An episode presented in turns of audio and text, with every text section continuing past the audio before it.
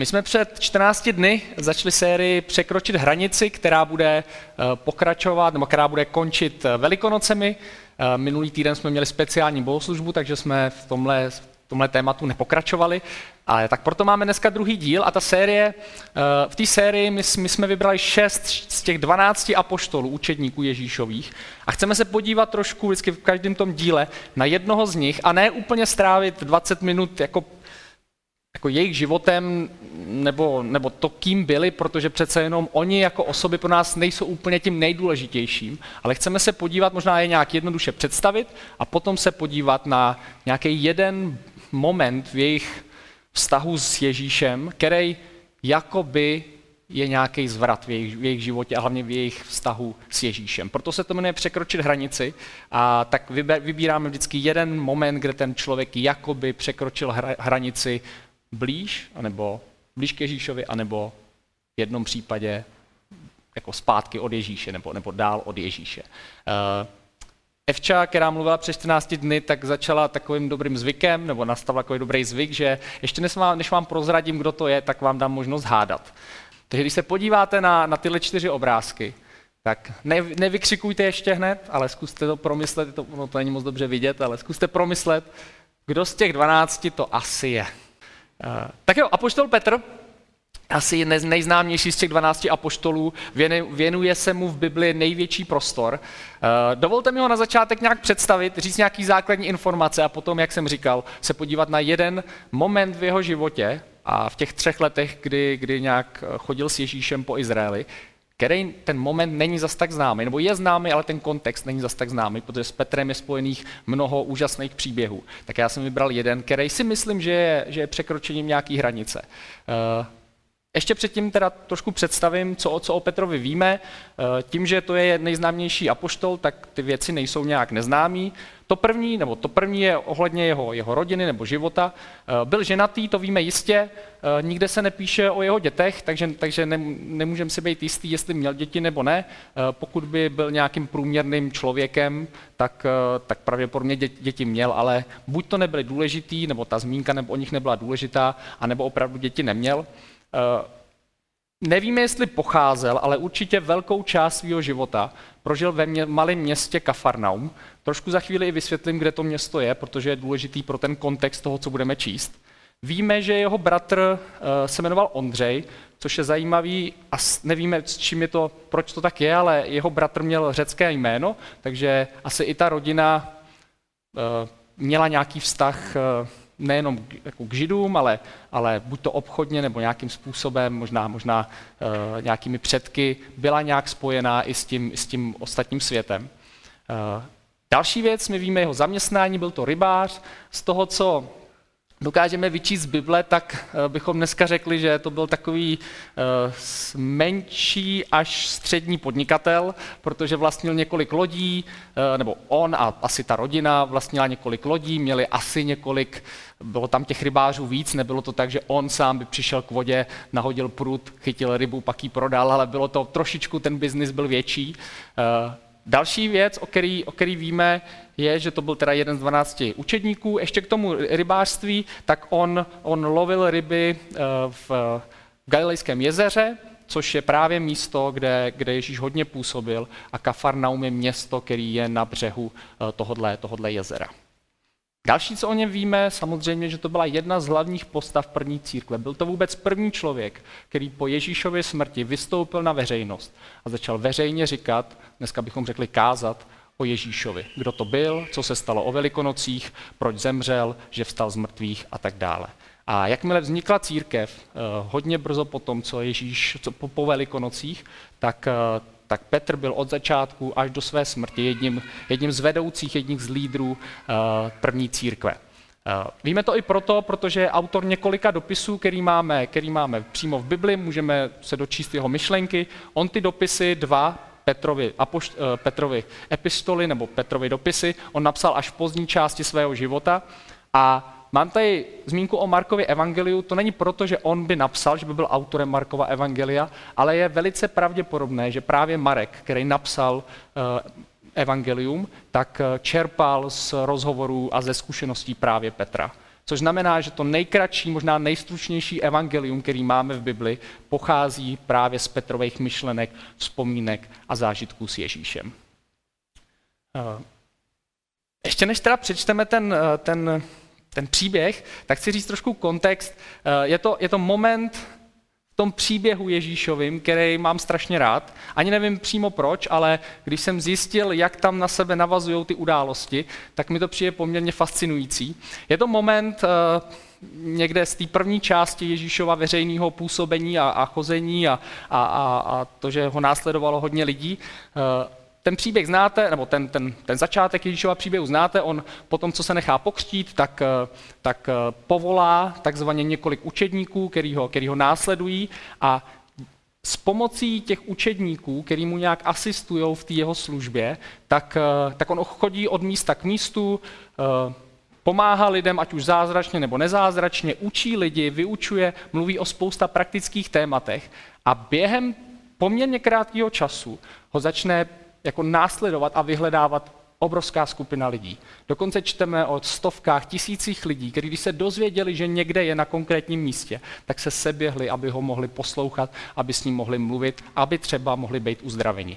A celý tenhle ten proces, ta první fáze, vyvrcholí tím, že se sejde čteme pět tisíc mužů, no pět tisíc lidí v té době se uváděli muži, takže pravděpodobně klidně dvojnásobek, možná deset tisíc, osm tisíc lidí, obrovské množství lidí na tu dobu se sejde na jednom místě eh, a chtějí slyšet eh, Ježíšovo vyučování.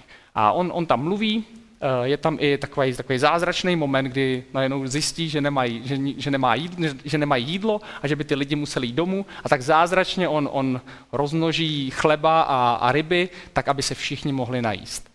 A je to, je to, je to asi moment, kdy pravděpodobně Ježíše následuje v jeden moment nejvíce lidí. Protože tak, jak to pokračuje potom, je, že on, on, se, on se přeplaví na, na druhou stranu toho jezera, uh, nebo ještě předtím on, on, jeho učedníci se přeplavejí na druhou stranu jezera a Ježíš s nima necestuje, ale v noci je ten slavný příběh, jak on kráčí po moři Ježíš Eh, na, nastoupí na tu loď, oni se prvně leknou učeníci, co se to děje, kdo to je, je to přízrak, ale, ale vezmou ho na loď, on utiší tu bouři, řekne jim, že to je, že to je on, nebo ukáže se jim a potom oni odplujou na druhou stranu. Během toho, nebo toho rána, tak na té na straně, kde, kde, bylo, eh, kde se sešlo tolik lidí, těch, ty tisíce lidí, tak oni Ježíše hledají. Oni vědí, že neodcestoval na lodi s těma učedníkama a tak si říkají, no tak musí být přece tady, protože všechny lodě jsou zakotvený, nikdo, nikdo prostě neodplul, tak musí být tady.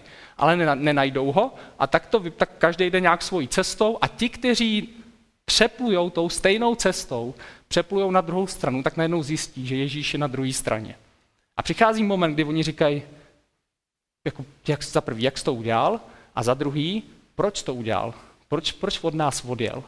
A Ježíš potom, že po, po momentu, kdy ho následuje tolik lidí, tak, eh, tak těm lidem říká, začne říkat věty jako vy mě následujete jenom proto, že chcete se najíst, že chcete být uzdraveni, ale já vám můžu dát mnohem víc.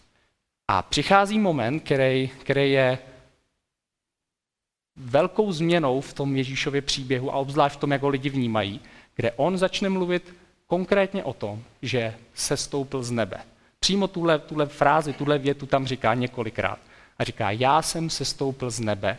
A začne mluvit o tom, že, že, má, že má otce, Boha, a že on je jeho syn, který, který je někdo jiný než pouze člověk. A v ten moment se na něj podívá několik lidí a řekne, co to tady povídáš? My víme, že jsi syn Josefův, my známe tvoje rodiče, my víme, kde ses narodil, tohle to všechno víme, tak co nám to tady uh, povídáš? A přichází právě to, co chci dneska přečíst, kde je i nějaký klíčový moment uh, v příběhu Petra. Mnozí z jeho učedníků, kteří to slyšeli, si tehdy řekli, to jsou těžká slova, kdo to může poslouchat? Ježíš vnitru poznal, že jeho učedníci kvůli tomu reptají a tak jim řekl, tohle vás uráží, a co kdybyste viděli syna člověka vystupovat tam, kde byl dříve? Duch je ten, kdo dává život. Tělo nedokáže nic. Slova, která vám mluvím, jsou duch a jsou, živ, jsou život. Někteří z vás ale nevěří. Potom dodal, proto jsem vám řekl, že ke mně nikdo nemůže přijít, není-li mu to dáno od Otce.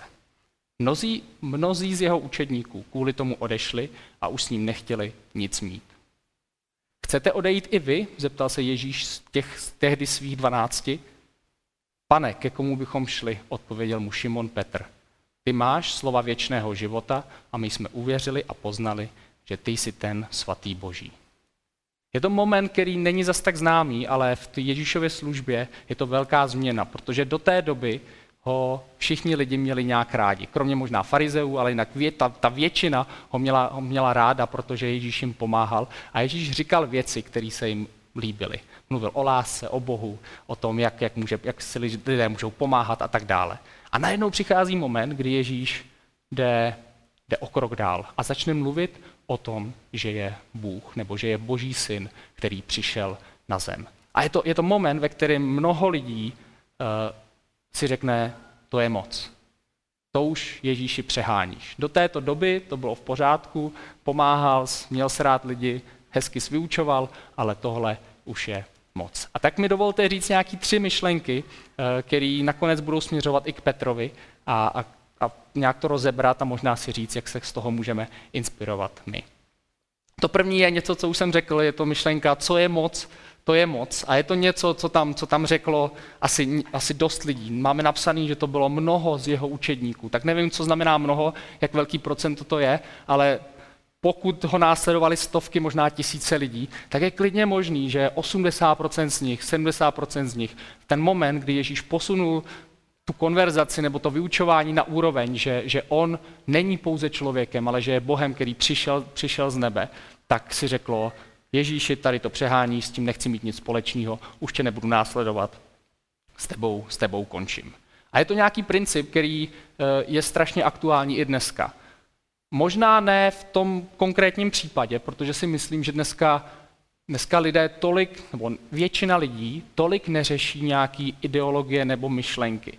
Myslím si, že dneska pro člověka říct, no, přijmout, jo, Ježíš nebyl pouze člověk, ale je to, je to někdo, kdo přišel z nebe, boží syn, něco takového, tak nemusí být jakoby ta hranice, že to je moc. U některých lidí asi ano, ale u většiny lidí ne. Ale co je často u lidí ta hranice, kdy, si, kdy přemýšlí o Ježíšovi, možná ho dokonce, možná jsou křesťani nebo se nazývají křesťani, ale v nějaký moment přijde, přijde chvíle, nějaká výzva nebo nějaká chvíle, ve které si řeknou, to je moc. Tady už to Bože, tady už to Ježíši přeháníš.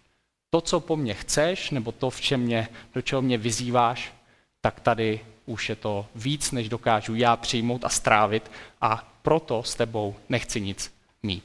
Eh, mně napadlo několik věcí, tak, eh, tak zkusím říct pár příkladů, možná vás napadne ještě něco dalšího. Eh, například, když, když člověk začne zjišťovat, jakým způsobem se, jak, jaký, jaký názory má Ježíš ohledně majetku. Ježíš neříká, ať všichni prodají všechno, co mají a roz, rozdají to, tak to není, to řekl jednomu člověku, ale, ale učí lidi nějaký zdravý přístup k, k majetku a k financím. Součástí toho je štědrost, nějaká moudrost a tak dále.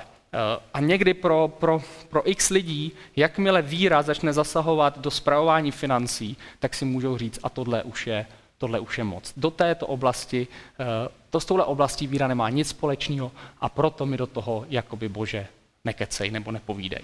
Eh, možná pro některé lidi i přesto, že se jim líbí ta myšlenka pomáhat druhým lidem, tak někdy jim dá Bůh nebo Ježíš takovou výzvu, že to obětování už je moc bolestivý že toho času, co nás Pán Bůh vede, abychom dávali druhým lidem, eh, možná dokonce i ty finance, možná, možná dokonce to, že člověk už je unaven z toho, že, že neustále s lidmi řeší, nebo Pán Bůh ho vede, aby řešil nějaké těžkosti a vlastně třeba nikdo se ne, ne, nezajímá o něj, tak někdy v tomhle momentě může přijít mo, chvíle, kdy řekne člověk Bohu, Bože, už dost. Tohle už je moc. Chceš po mně už moc. Eh, u někoho to může být vztah k církvi, bylo by to nadlouho o tom mluvit, ale, ale, ale Ježíš nějak vede ke zodpovědnosti uh, života v nějakém společenství, v nějaký místní církvi. A teď nemluvím o denominacích, nemluvím o církvi bratrský, katolický církvi, ale to, že člověk, by, křesťan by měl patřit do nějaké křesťanské rodiny, nebo tak tomu říkáme, nějaký křesťanský rodiny, kde, jsou, kde si lidi pomáhají, ale jsou si i nějak vykazatelní a nějak vědí o tom druhém, v jakým je asi životním stavu, můžou si pomáhat, napomínat se, pozbuzovat se a tak dále. A najednou, najednou někdy, obzvlášť mladší generaci, je to, je to takový, že, že spousta lidí si řekne, jo, ty myšlenky Ježíšovi jsou super, ale hlavně po mně nechtějí, abych byl členem nějaký církvy nebo abych pravidelně chodil do nějakého společenství. To už je prostě Ježíši moc. A u někoho to může být, že, že ten moment je jako pán Bůh toho člověka vede, aby o svý víře říkal veřejně, nebo někomu, kamarádům, rodině, kolegům a tak dále. A najednou tam člověk si řekne, Ježíši, tohle už je moc. Přece po mně nechceš, abych se tady strapnil před lidma, nebo abych byl středem nějakých posměšků. To už je moc. Možná pro takový ty intelektuálnější typy lidí nebo rozu, roz, rozumovější, to může být to, že, že mi pán Bůh nevysvětlil, proč je na světě zlo, že mi pán Bůh nevysvětlil, eh, proč je teď válka, proč lidi trpějí, proč neodpovídá na nějaký modlitby. A najednou člověk, který potřebuje ty věci pochopit, tak si řekne, bože, máš možnost mi to vysvětlit, ale ty jsi to neudělal. Eh, to, s tím nechci mít teda nic společného, protože buď to něco tajíš, nebo, eh, nebo, nebo v něčem lžeš, nebo něco nedává smysl a proto neuspokojil si můj, můj rozum a proto s tebou nechci mít, mít nic společného. Eh, poslední dva takové rychlé příklady. Někdo může mít špatnou zkušenost s křesťany a říct si, no jo, tak Ježíši, jako v té knížce v Bibli je to pěkný, jak mluvíš, ale podívej se eh, do historie, podívej se i na to, že, že jsem potkal někoho, kdo si říká křesťan, nebo dokonce je křesťan a ublížil mi. A, a když, když ty tvoje slova a to, to, ten, ta, ten a vzor, ten příklad tvůj neovlivňuje ty křesťany, který znám, tak potom to přece nefunguje a proto s tebou nechci mít nic společného. A to poslední může být jednoduše nevyslyšená modlitba tak ty Ježíši mluvíš o tom, jak, jak pán Bůh, nebo jak nás máš rád, jak pro nás chceš dobro. A když se modlím za to, aby tenhle ten vztah byl napravený, aby tenhle člověk mi odpustil, aby, aby, aby tahle nespravedlnost se neděla, tak ty nic neděláš. A proto je to ta hranice, to už je moc. Protože to, že říká, že nás máš rád, nějak nefunguje. A myslím si, že to, to může být to se, můž, to, se, to se děje v životě člověka, že, že pán Bůh dává výzvy, nebo člověk dojde do nějakého bodu, kdy, kdy je to těžký, kdy je těžký následovat Ježíše. V tom momentě pro, pro ty stovky tisíce lidí to bylo to, že Ježíš začal mluvit o svém božství. To, že není pouhým člověkem, ale že přišel na zem jako Bůh. A oni na ně koukali a říkali, ty jsi syn Josefův, to nedává vůbec smysl. Ty, ty nás tady, ty, ty si znáš, děláš legraci nebo nám lžeš, končíme s tebou.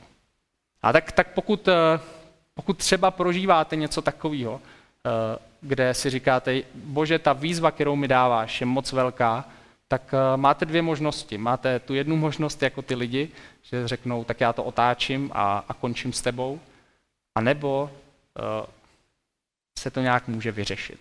A já vám neřeknu jak, protože jsem těch situací řekl spousta, ale ale pokud budete pokračovat s Ježíšem, pokud ho budete se snažit následovat i přes ty nějaké překážky nebo výzvy, tak uh, moje svědectví a moje zkušenost je taková, že,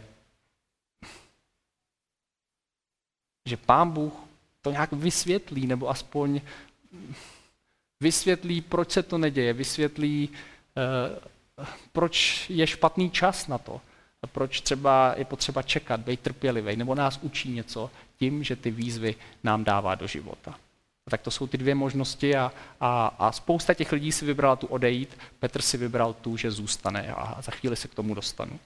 Ta druhá myšlenka eh, je, že vždycky je možnost volby. A nechte mi to vysvětlit, doufám, že to nebudete chápat nějak špatně, ale mně se, mně se moc líbí na Ježíšovi, že že nezačal na ty lidi křičet, nebo že, že, že jim neřekl, tak už vás nechci nikdy vidět. Eh, Ježíš a, a Bůh a křesťanství, křesťanská víra a hlavně Bůh konkrétně, dává člověku možnost svobodný vůli, vů, eh, svobodnému rozhodnutí.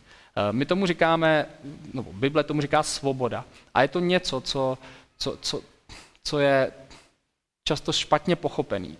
Když obzvlášť potom Apoštol Pavel mluví o svobodě, že křesťani jsou svobodní, tak spousta lidí, já mám spousta kamarádů, kteří by řekli, ty přece vůbec nejsi svobodný. Ty tady máš nějaký příkazy, který máš dělat, máš tady zákazy, který nesmíš dělat, tak přece vůbec nejsi svobodný.